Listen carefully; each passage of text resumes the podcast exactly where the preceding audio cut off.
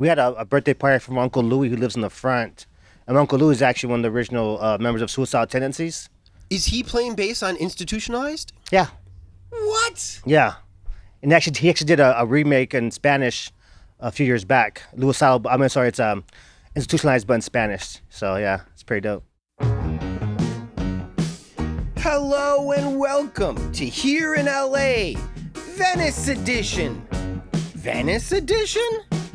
Yes, we made it out of Hollywood. 13 episodes are in the books for Hollywood. This is episode number one for Venice. Now that Jordan and I know what we're doing, expect to hear about a half dozen voices from each of the neighborhoods around LA, and then we will move on to the next one. Today we are talking to Mike Bravo, aka the Chicano Tony Stark. Mike's family have been Venetians for nearly a hundred years.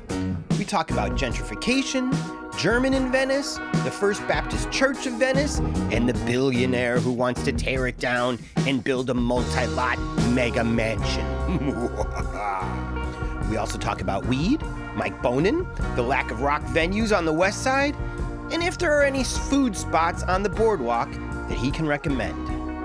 So please let's welcome Mike Bravo. Thank you for inviting me to your backyard. For, for sure. I see a little doggy. What's your little doggy's name? That's Maui. Maui. Maui the demi dog. I see some squirrels back here. Yeah, that you- there's there's squirrel friends right here. I got like a squirrel family that um. I always make sure I leave water out, especially during the summertime, because people forget we're in a drought, and a lot of times the animals they suffer a lot. There's less you know water resources, so you know it's good to kind of leave water out for you know whether it's the, the birds or the squirrels or miscellaneous creatures that walk through here. Now I'm talking to you for a couple of reasons. Yeah. First of all, because you are fifth generation Venice. Right. That's really impressive. Yeah.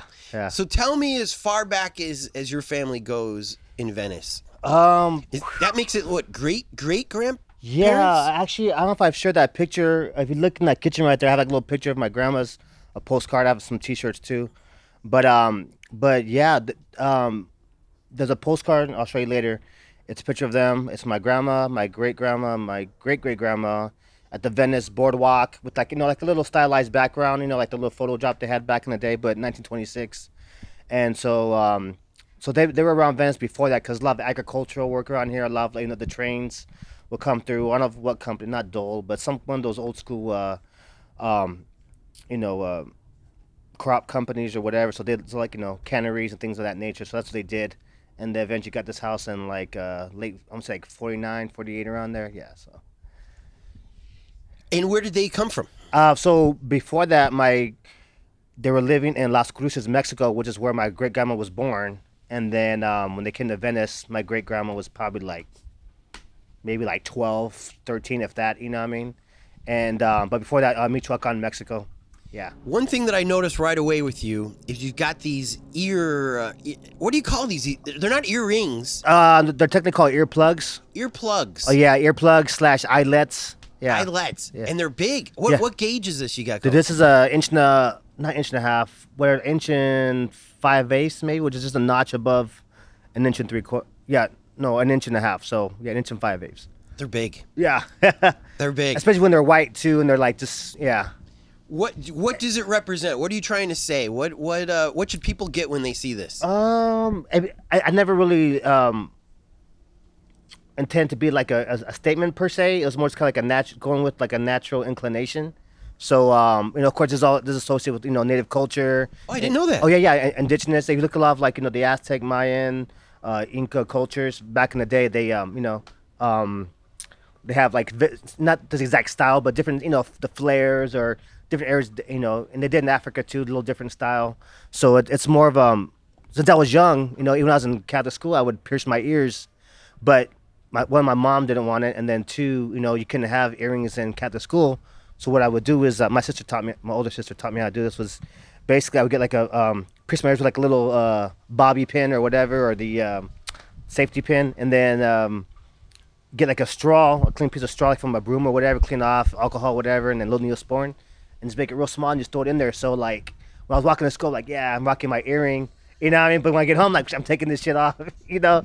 So, but but but I've always been inclined, you know, like in my teenage years, like just I have three, four. You know what I mean? In my nose, just kind of like I just kind of inclination to pierce myself all the time. So I, I kind of just kept going with it. So So your mom didn't want any ear piercing. yeah, or tattoos. And, and you've got one of the biggest earplugs I've seen. Yeah. and you've got tattoos all up and down your arm. Yeah, yeah. Has your mom chilled out on this? Yeah, she- when, when it, well, yeah. I mean, over the years. So I- I'm 46 now. But when I was like, um, Get out of town. yeah. You look fantastic. Oh, thanks, man. you look 26. Oh, thanks. I appreciate it. What? Yeah. Minus a few backaches, you know, and uh, a couple of muscle strains. I feel, you know, like 26. But yeah. Very impressive. Thank you, man. I appreciate that. Very impressive. Yeah. So like when I first got my first tattoo, which was I think this tattoo right here, which actually his ex-wife did years back. She's a, you know she has a tattoo shop here on Lincoln, the oldest tattoo shop in Venice. Actually. What's it called? Ink Ink Tattoo. Ink Ink. Venice and what? Uh, no, it's off of Lincoln Boulevard, right before you get to. It's like Lincoln and Lake, essentially, next to the old Cafe 50s, the longest running tattoo shop in Venice. Yeah. That Cafe 50 shut down, right? Uh, yeah, maybe about. I want to say about five, six years ago now. It's been a minute. Yeah. Did you cry? Uh, no, but very disappointed because that was only one of the very few, I say, um, least hipsterlandia type uh, food spots. And you go there, people know you, the food's good, good, nice little all American, uh, you know, pancakes, breakfast, and you know, lunch or whatever, and good place for a date. You know, it was just nice, good like. You know, like it's a 50 styles bar, so you would imagine like how you see in the movies, like where people hanging out at 50 style bars. It was like a mini. Every time you went there, it was like a mini version of Greece or something. It felt just kind of like just cool and nice community spot.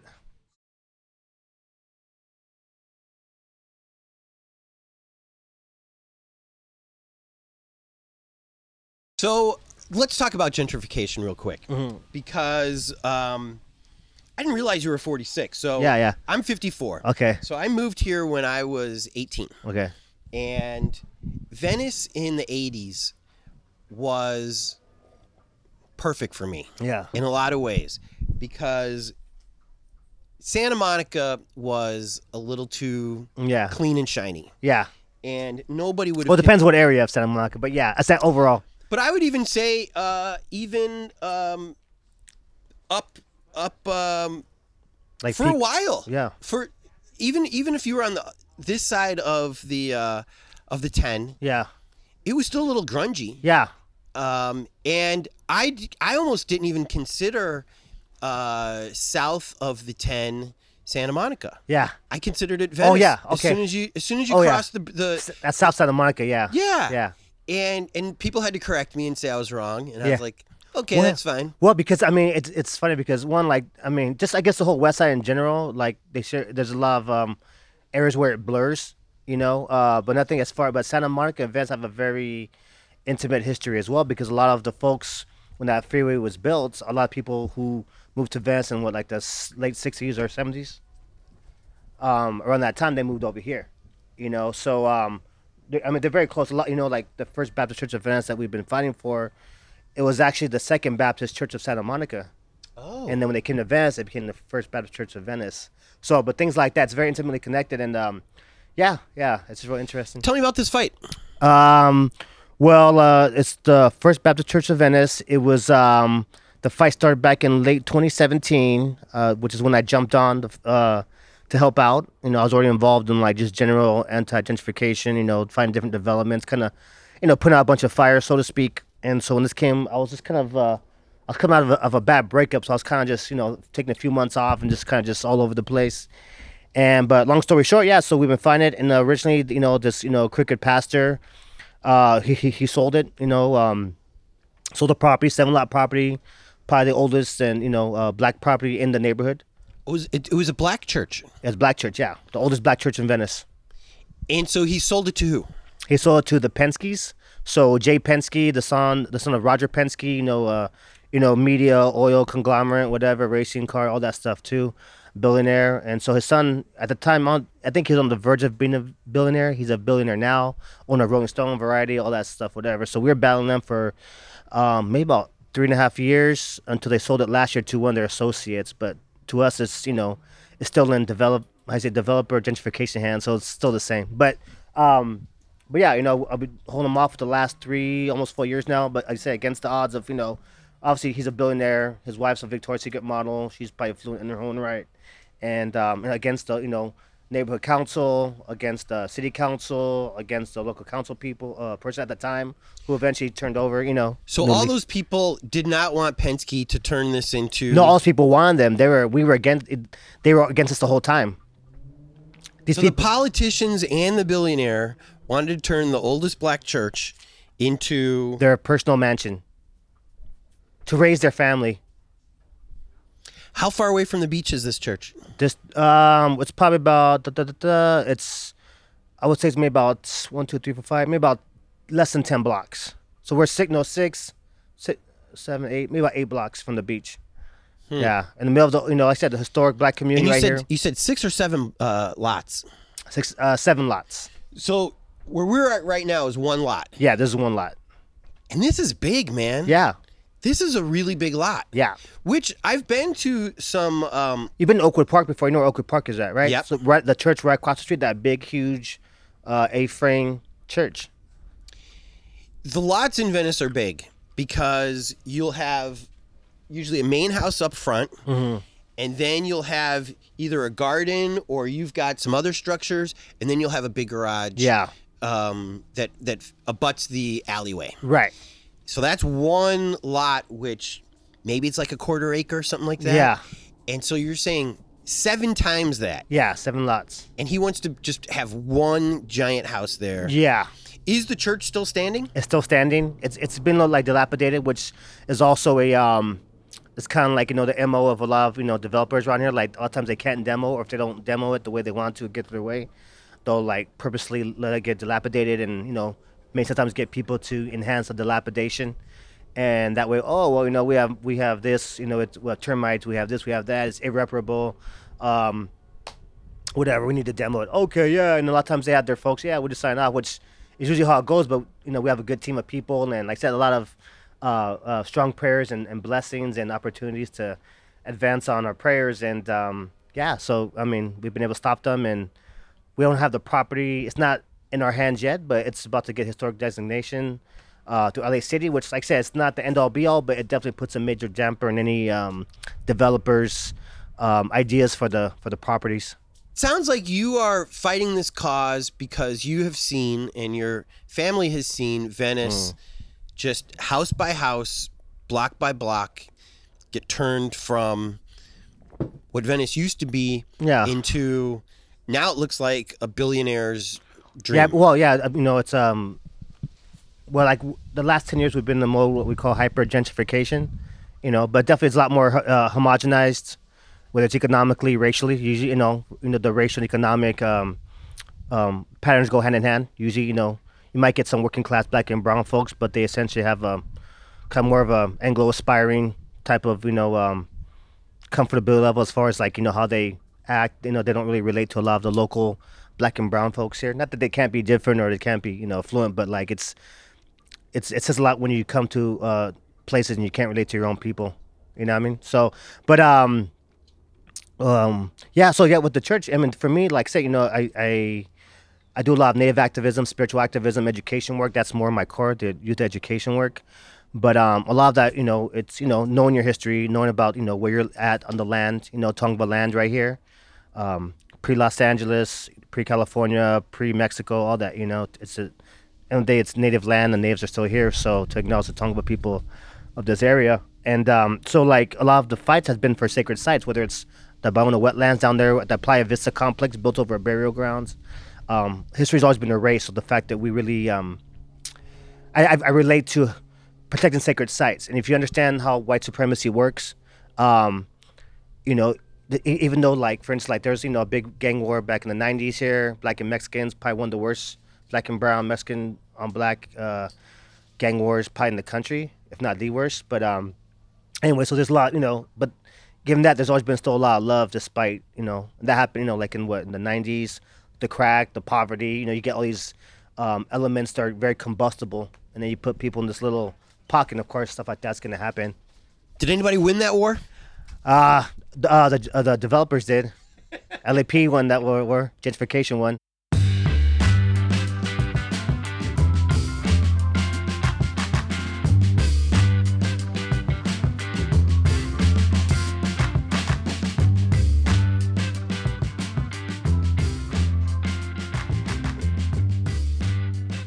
I watched one of your YouTube videos where you were talking, you were going on a rant. Which one? I, you were in your room, and uh, it wasn't that long ago. Maybe Okay. it was like three weeks ago. Okay. And one of the people that you were raging out against was German in Venice. Oh yeah. And what what interested I me, was raging. I've been very critical, passionately critical, but I don't know if I was raging. Yeah. I don't I don't mean to over dramatize. Yeah, yeah, yeah. No, but, for But sure. um, but it surprised me because when I watch German in Venice, I see this kind of lovable guy yeah. who uh, immigrated here from Germany like 30 years ago. Mm-hmm. Yeah. He's got a, a, a very quaint little tent, or not tent, but he's got a little storefront on the boardwalk. Oh, I know that. Yeah, someone where, mentioned that where he does henna tattoos, oh, I know. I know and, that. and he shoots videos almost every day. Yeah. about Venice. Yeah. and homelessness. I guess his his um his focus a lot Lately, recently yeah. has been homelessness, and so he'll talk to homeless people here, MacArthur Park, even in Beverly Hills. I saw one. Yeah. Echo Park too. I think he's yeah, been yeah. there. And so I kind of like him because I would rather see certain things through his point of view than your traditional news where it's got like a guy in a suit and all that. Yeah. Yeah. But it seems like you're not the only critic of German in Venice. Oh no. Yeah. So so tell me what I'm missing when I when I watch. What, Um, and, and, and I'll, I'll say I agree with you too. Because we see him like you know, I watched his videos like, oh yeah, you know, this you know, a guy that very you know, uh, you know, very distinct personality, very charismatic, and oh yeah, like you know, like he likes Michael Jackson. yeah, yeah. I mean, he, he's very like his personality, and he's a very nice guy, and they're very friendly, and like yeah, yeah. It's kind of hard not to like you know, not like it's kind of hard to dislike him. So I, I don't like I say I don't like dislike him on a personal level. It's more just his impact. You know what I'm saying? Because if you look at his audience on YouTube. 95% are just like these right wing, garbage, racist people. You know, So so if I read the comments, I would see yeah, which is his audience that he, you know, in the last what five months or so, uh, since he stumbled upon this, you know, uh, homeless topic, um, he started getting all these extra views. But of course, you know, all this right wing, the the bulk of them. So do we blame him for the the the No, bad no, comments? no, no. But uh, um, it's what, what I don't like about it. It's like it's ultimately like what's I say um. If you're doing things and you're a nice guy, but you know you're giving a platform and you're kind of catering to this very distinctly racist, classist audience, that's your impact. You know what I mean? And, and like for instance, like the one brother who got killed, uh, Mike Hall, like what, a week or two ago, right? And uh, you know, rest in peace. Um, he came to the memorial late. I was there with the family, and um, German came to the yeah, yeah, he came late, whatever. He's working now. Not that he has to be at every place, whatever. But you know, he's just a, a vlogger or whatever. But um, he made a video about it, and then he posted it up, and of course, it's the same, you know, bulk, anti-homeless, racist classes. You know, sorry about the squirrels there. and um, and but there and the, like, I guess they were people in the audience or in his uh, comment section were disrespecting the family kind of clown tunes like dude like okay if you if you're real about you know respecting the homeless and just you want to just share whatever like d- don't give space to those motherfuckers you know what i mean like So turn off the comments then? um i'm about to turn off the comments but if someone's on there talking about okay so, someone just died like the mom's there whatever like that too and you got someone talking about well the mom knew that he was living in a car, camper how they gonna let her do that and blah blah blah and they use not so nice words about like dude like there's no place for that you know like you can have your opinion about homelessness that's fine but like mom, her mom, she's lost her son you know what i'm saying and it's like you're gonna allow like just delete that comment and boom like just don't let people So he should moderate his comments. he should moderate his comments for sure and be mindful of his audience. You know what I mean? and, let- and also too because he did also. I mean, I can go on, but like another point do. is because he's thir- he's he claims he's been here thirty years. Maybe he has. I don't know. But he did a um, there's a video where um, a friend of mine who's you know just a general gentrification activist, uh, homeless activist out here, and she she was like cussing him out and you know had her face with her hand. that was your friend. yeah, yeah. Okay. And so, like, you know what? She might be a little extra with them, but whatever. I mean, but, um, and other elders and folks from the neighborhood, you know, generational people as well, were out there, and you know, people who've been activists for decades. And one, he didn't know who these people were, and then two, in the in the video, he was referencing them as like those people or them or whatever. Two, like, and these are people of color, one, and then people multi generational residents who are also activists for like decades. And I'm saying, so it's like if you've been here for 30 years and you don't know who these people are and you're referring to them and they don't like you, you know what I mean? That's like, you know, and you, you're not repping Venice. You know, you, you might live for 30. I mean, to be in Venice for 30 years, and it's like Venice is small, but it's still kind of a big place for being a small place, right? So if you've been here for 30 years and you're around your social, whatever, if you're a real Venice person, you're gonna know at least not necessarily buddy buddy with people, but you know who's who for the most part and whatever, you know. what I mean? So if you don't know who Lydia is, you don't know who these other elders are in the community. It's like it's that speaks a lot to the crowd that you hang out with for 30 years. You're in a very distinct uh, racial and economic little pocket. You know what I mean? So and people. Again, you know, just me, you know, us being fifth generation, I'm a lot more critical about people who claim to be from Venice and maybe a gatekeeper in a sense, but not like I don't think I'm irrational or you know um or extra about just you know just plain just be who you are. Don't fake the funk. You know what I mean? And basically, what it comes down to, and if like like I said, he's been here 30 years, and he doesn't know any of these people, and you know he's letting like these folks getting bashed, like I said, generational black and brown folks who are struggling to help their community survive. Like who's his narrative really catering to? Yeah. Well, you know, you raise an excellent point. Yeah. Um, because like I said, I've been here since the '80s. Yeah. And when I realized that I don't know as much as you would think I would know for being here for so long, Even myself too. I mean, I created yeah. this podcast because I was like, I think I know about Venice, Yeah. but I, how can you if you don't live there? Yeah. How can you if you don't talk to the people? Yeah. How can you if you don't talk to strangers? Right. And and so maybe that is the lesson that we want to give to German and Venice. Yeah. That if your heart's in the right place, we don't know. Yeah. Um, Yeah, I don't think he has. I mean, for for the most part, like I said, I don't like. I don't hate him. Like when I see him, I'm cordial with him. I, I don't like you know talk shit about him like that. I'm I'm very critical of his his role. Like say you know, um, and this thing you know we're we're talking about racism or politics. Like it's there's uh intent and impact. You know I'm saying? A lot of times, you know, you'll see a lot of times, oh, you know, like when people get called for racism, celebrities get called for racism. It's like, oh, well, I didn't intend for this, but like racism is never intentional. You don't have to. You don't have to have ill will or um, intention to be a racist or reinforce racist, uh, you know, uh, paradigms. let's talk about the uh, the uh, L.A. Sheriff Department because they've been accused of a lot of things. Mm-hmm. Oh yeah, and um, there's um, there's been banners that have been flown over the 10 freeway that says Google LASD gangs. right Yeah. and um, and some people are saying that the sheriff himself is racist. Uh, Now the sheriff came to Venice a couple weeks ago. Mm-hmm. Even though this really isn't his jurisdiction, Right. I mean, sheriffs can go wherever they want, but when there is already LAPD, Yeah. they're supposed to kind of stand back a well, little bit. Yeah, well, that's the thing too. But it's uh, especially when it comes to Venice Beach, there's like multiple jurisdictions going on. The actual boardwalk, the concrete part, is LA City. That's actually a lot of people refer to Venice Beach as a park. The boardwalk, it's not. It's not. The actual concrete is actually an LA street, right? Once you walk onto like the grass, that becomes county property. Uh, not only is it county, it's um, coastal, California coastal property too.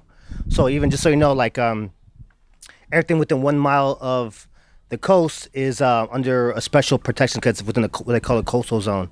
So everything PCH and, and west is uh, afforded extra protection in terms of development. There's a lot more uh, protections in general. But so technically, um, the agreement in general with uh, Boardwalk is that um, LAPD takes you know care of the um, the general policing law enforcement of that area, and then the county does like the maintenance, the park maintenance, and oh you know the the beaches and what have you like that. So, So the sheriff was in the right to to if if, if the tents were on the grass, yeah, then it was okay for him to come here. um, But he not- probably should have coordinated it better. Well, one is he's, he's stepping on toes. There's no agreement, you know. So everything that was already done, there's already, like I said, there's a, a stipulation with uh, the county, the coastal, um, you know, where there's beaches and harbors, you know, parks and rec, LAPD, city, county. So there's that's been the program. So he kind of came in just like, oh, like it's like we're doing an interview and then some guy comes in like starts sticking a microphone and like does his own interview in the middle of your interview type of thing. You know what I mean? So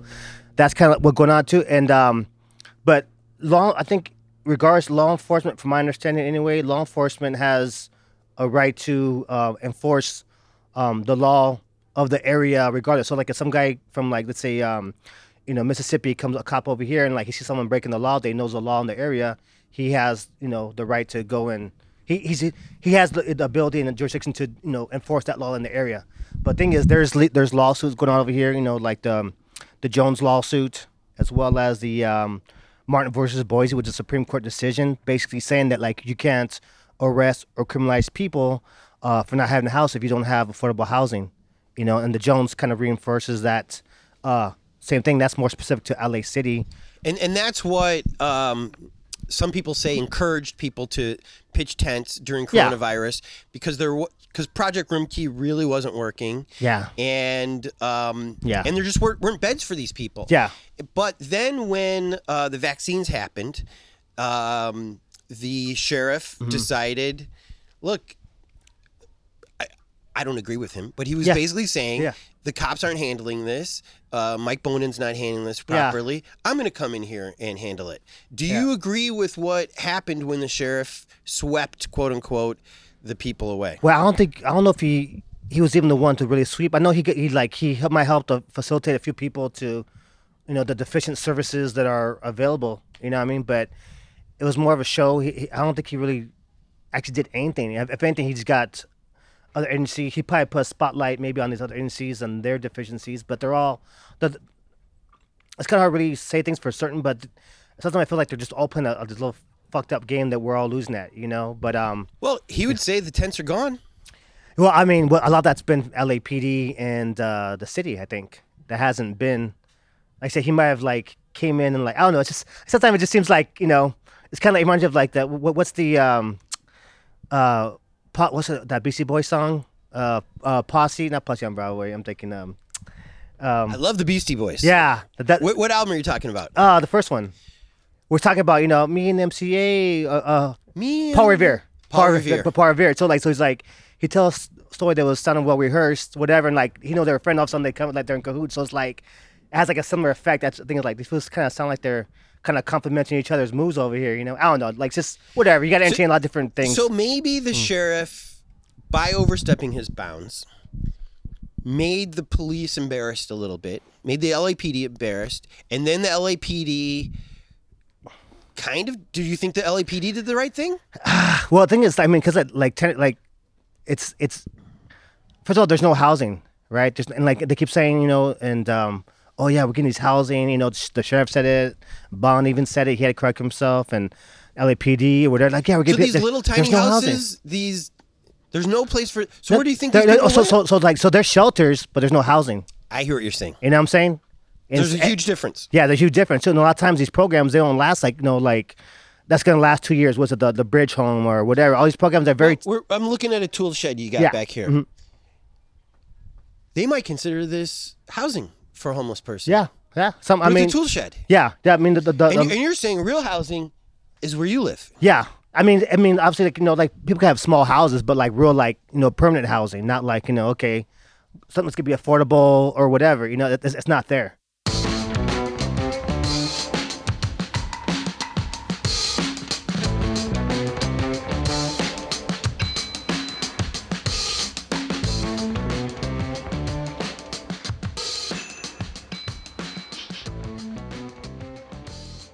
I love Venice.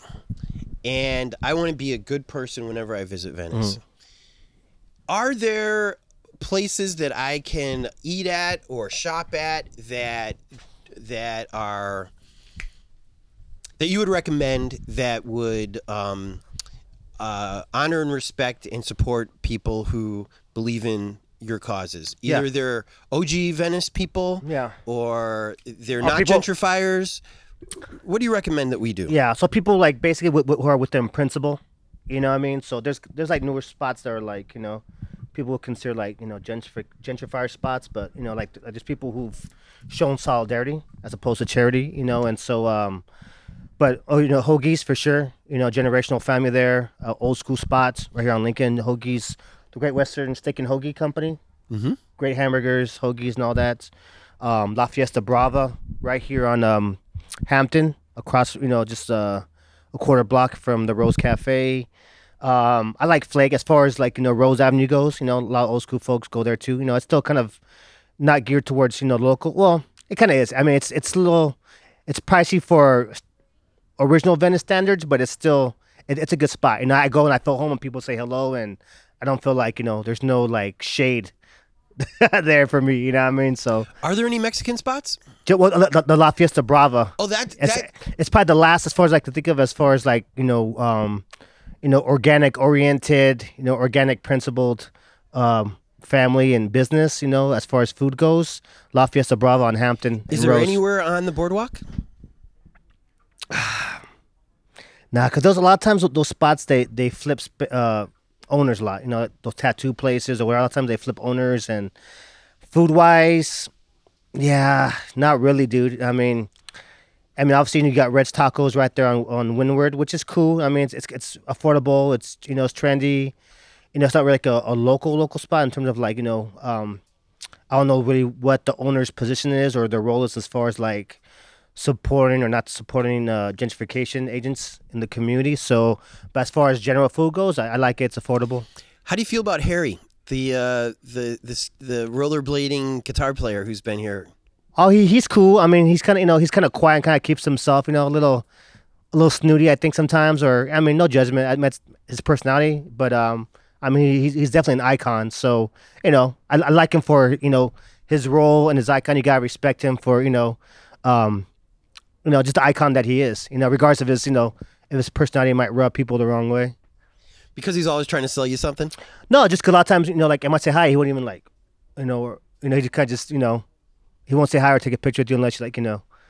And but even as a little kid, he was like that too. So it's like, Well, he's definitely there to get the tourists to. yeah, yeah, which is cool. I say that's his business. That's uh, that's how he's made his money. So why switch it up? But at the same time, too, like, come on, dude, like, you know, we're locals, bro. Like, you know, I, I remember uh, a number of years ago, the drum circles were the cause of commotion between quote unquote locals yeah, and those who went out there and drummed. But Yeah. it, it- but it almost felt like the people who were complaining were people who had recently bought yeah. beachfront property and didn't like. And this the is the thing too. Yeah. So the word local, when we when you hear Venice locals, this or Venice resident, it's it's a very uh, it's a it's a word that's used very loosely. So a lot of people who are native or have been raised, even been here for a long time, who are within um, I say they they worked from the bottom up, so to speak. You know, instead of this top down type of residency situation. Um, we don't consider them locals, you know. But they, I mean, technically, okay, they live here. They lived here for a while. Some of them,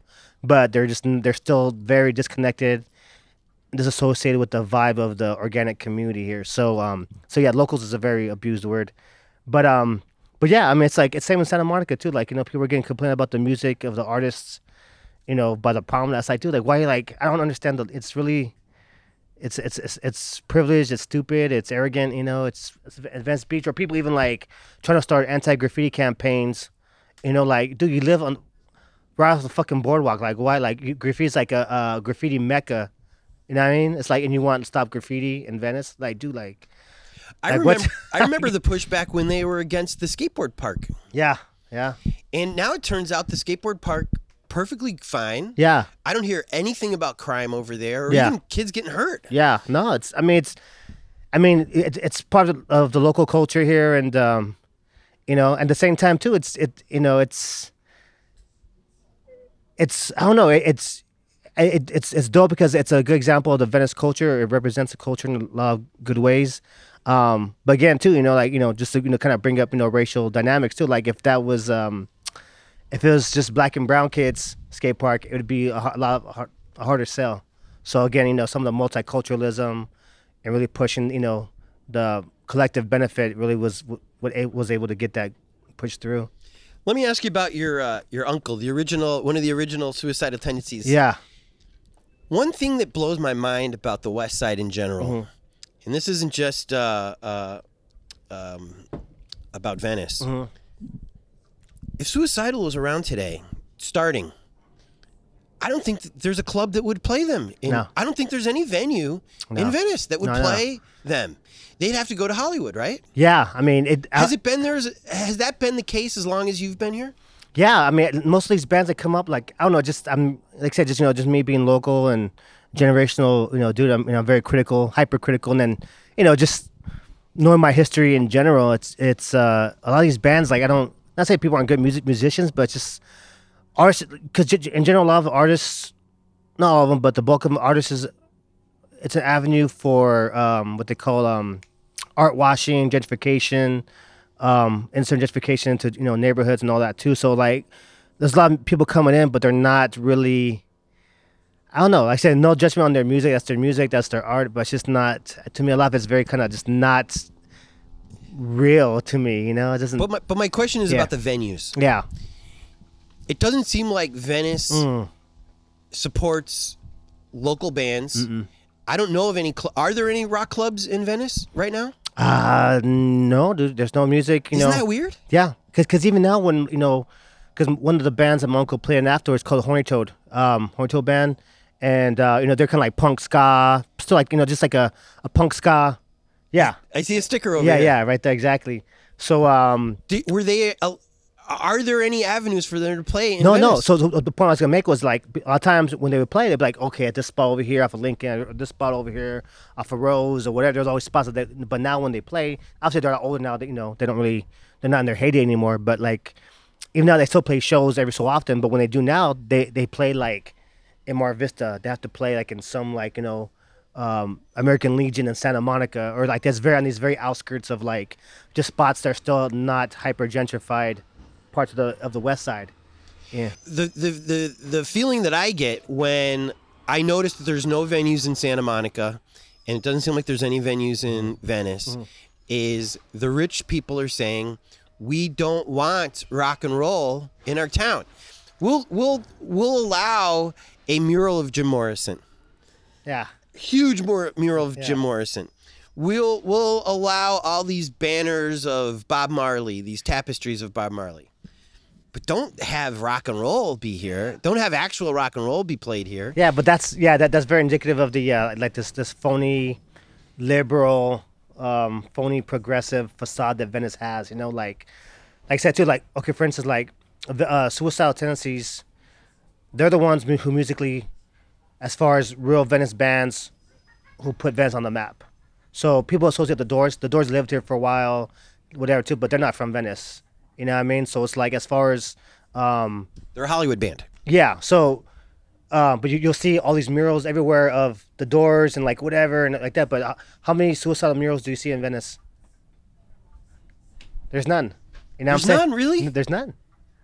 There might be some like you know some reference like oh yeah suicidal or ST or like you know some like you know a component of a mural but not So do I? Do we need to go get some spray cans and, and fix right this yeah problem? yeah to do do a suicidal, a suicidal mural somewhere like you know of the whole band like the OG band but um but I'll, you know like going back to what I was saying too about like this facade of like you know using the arts Venice arts and um you know just it's more for marketing than anything like for instance like over the graffiti walls like some of these, you know, even nonprofit people who might be nice people, whatever, like they'll go and they'll, they'll take pictures of, oh yeah, you know, uh, diverse culture in Venice, you know, have graffiti background for their pamphlets and their little things, whatever too. But when it comes to supporting the artists or the people who are trying to maintain and hold that cultural spots, who are mostly, you know, low income folks for the most part, you know, um, black and brown kids, inner city kids or whatever, like they're they're nowhere to be found to defend that space. But it works good for their marketing and their branding and whatever you know, same with the music, whatever. Like, oh yeah, it's cool, but as long as you don't uh, encroach on our on our comfort level for you know our,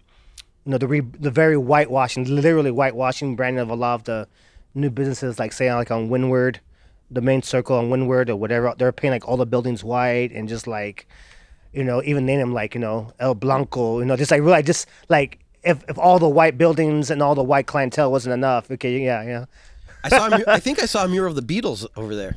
Uh, maybe, possibly, yeah, yeah, Local Venice band, yeah, yeah, right, you know, yeah.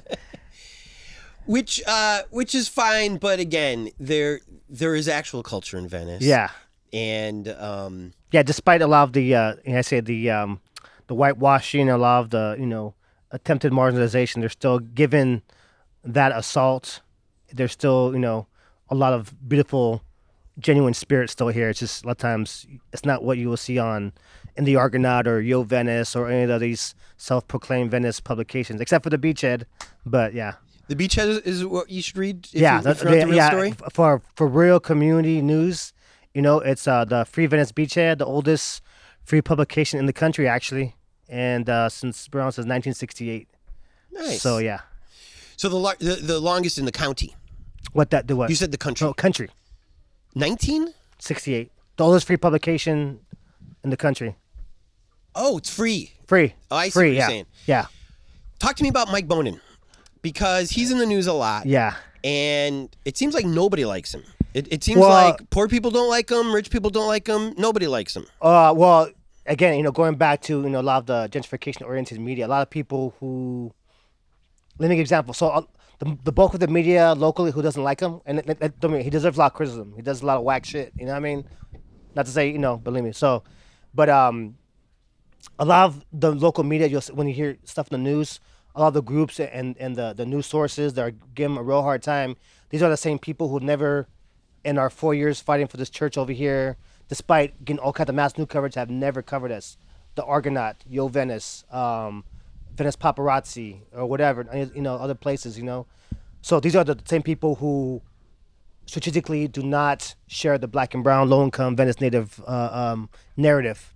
You know I mean? So these are the same people who are attacking him. So not to say that they're not um, uh, justified in some of the criticism, but they do overstep and they come from a very racist, classist uh, orientation as far as their their um, their um, dislike for for Bonin. But you know, he definitely deserves a lot of criticism for sure.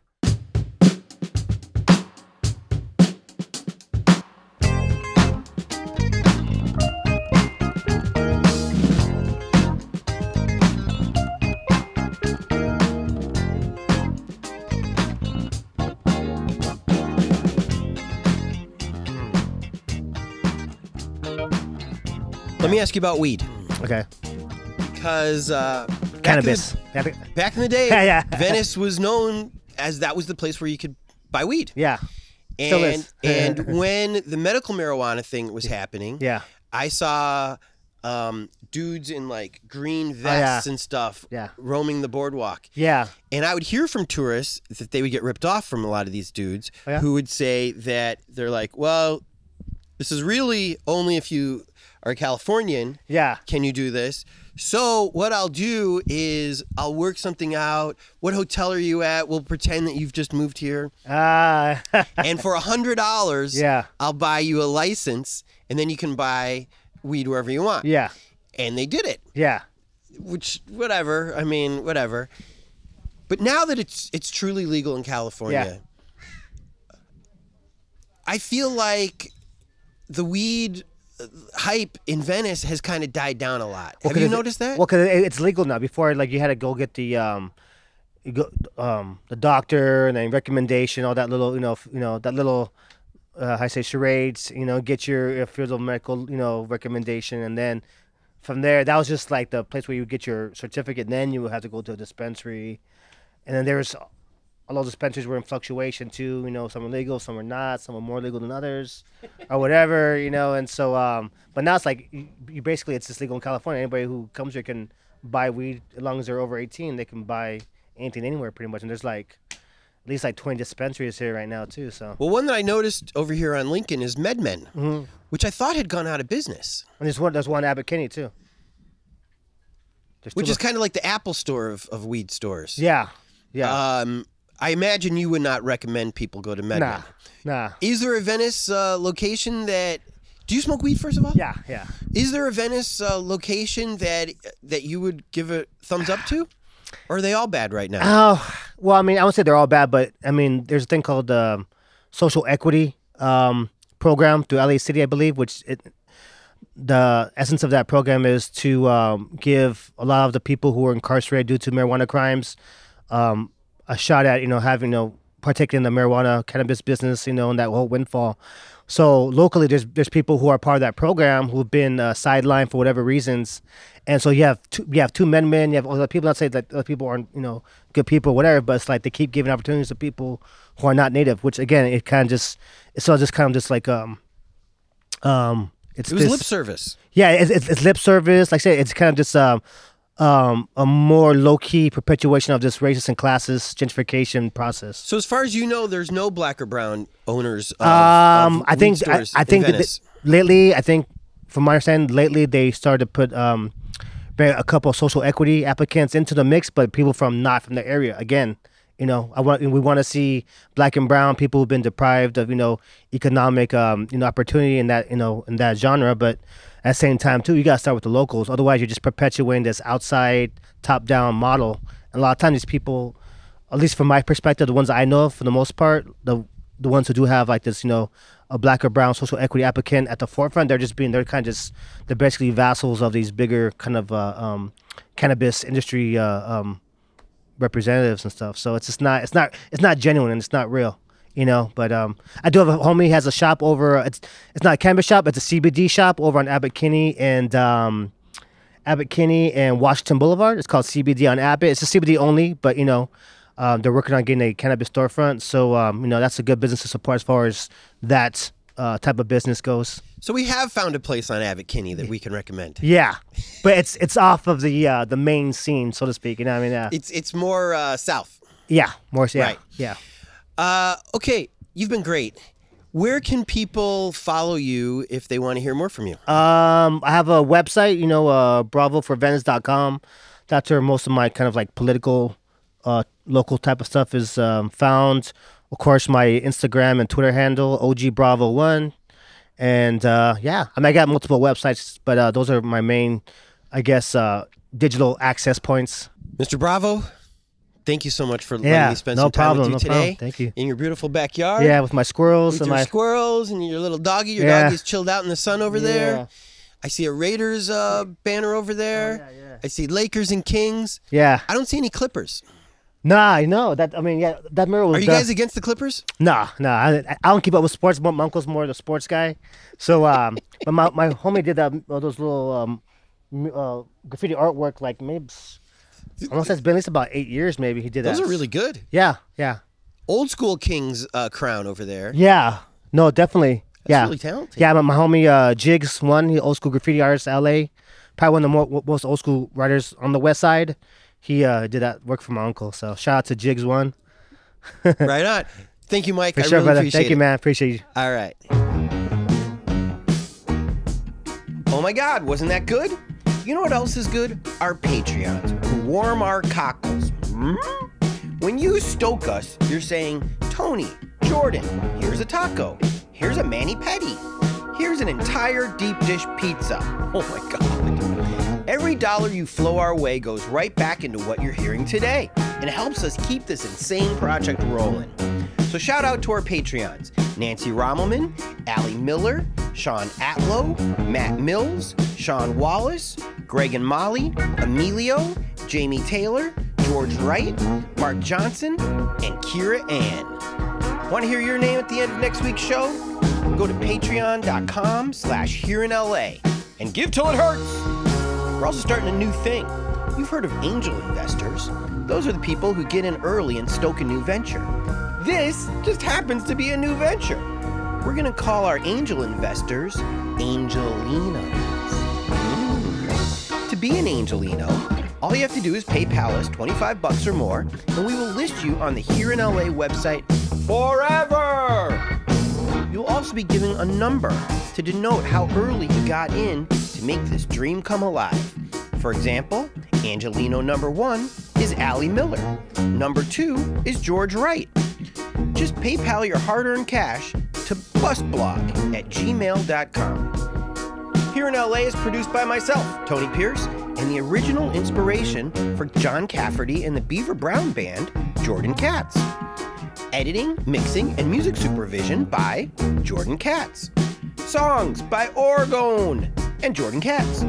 We usually put out new episodes whenever Jordan thinks it's reasonable. And when we do, we have a corresponding blog post that goes with each and every interview that can be found at hereinla.com. We also make kind of funny little video commercials that you can find at our Instagram, which is instagram.com slash hereinla. Special thanks to Cindy for creating the logo, Jen Adams for inspiring me to do this in Kim and Oz's backyard, Jordan for last week's quick turnaround, and all the activists and homies who fight the good fight to keep this city beautiful. Don't, forget, to vote!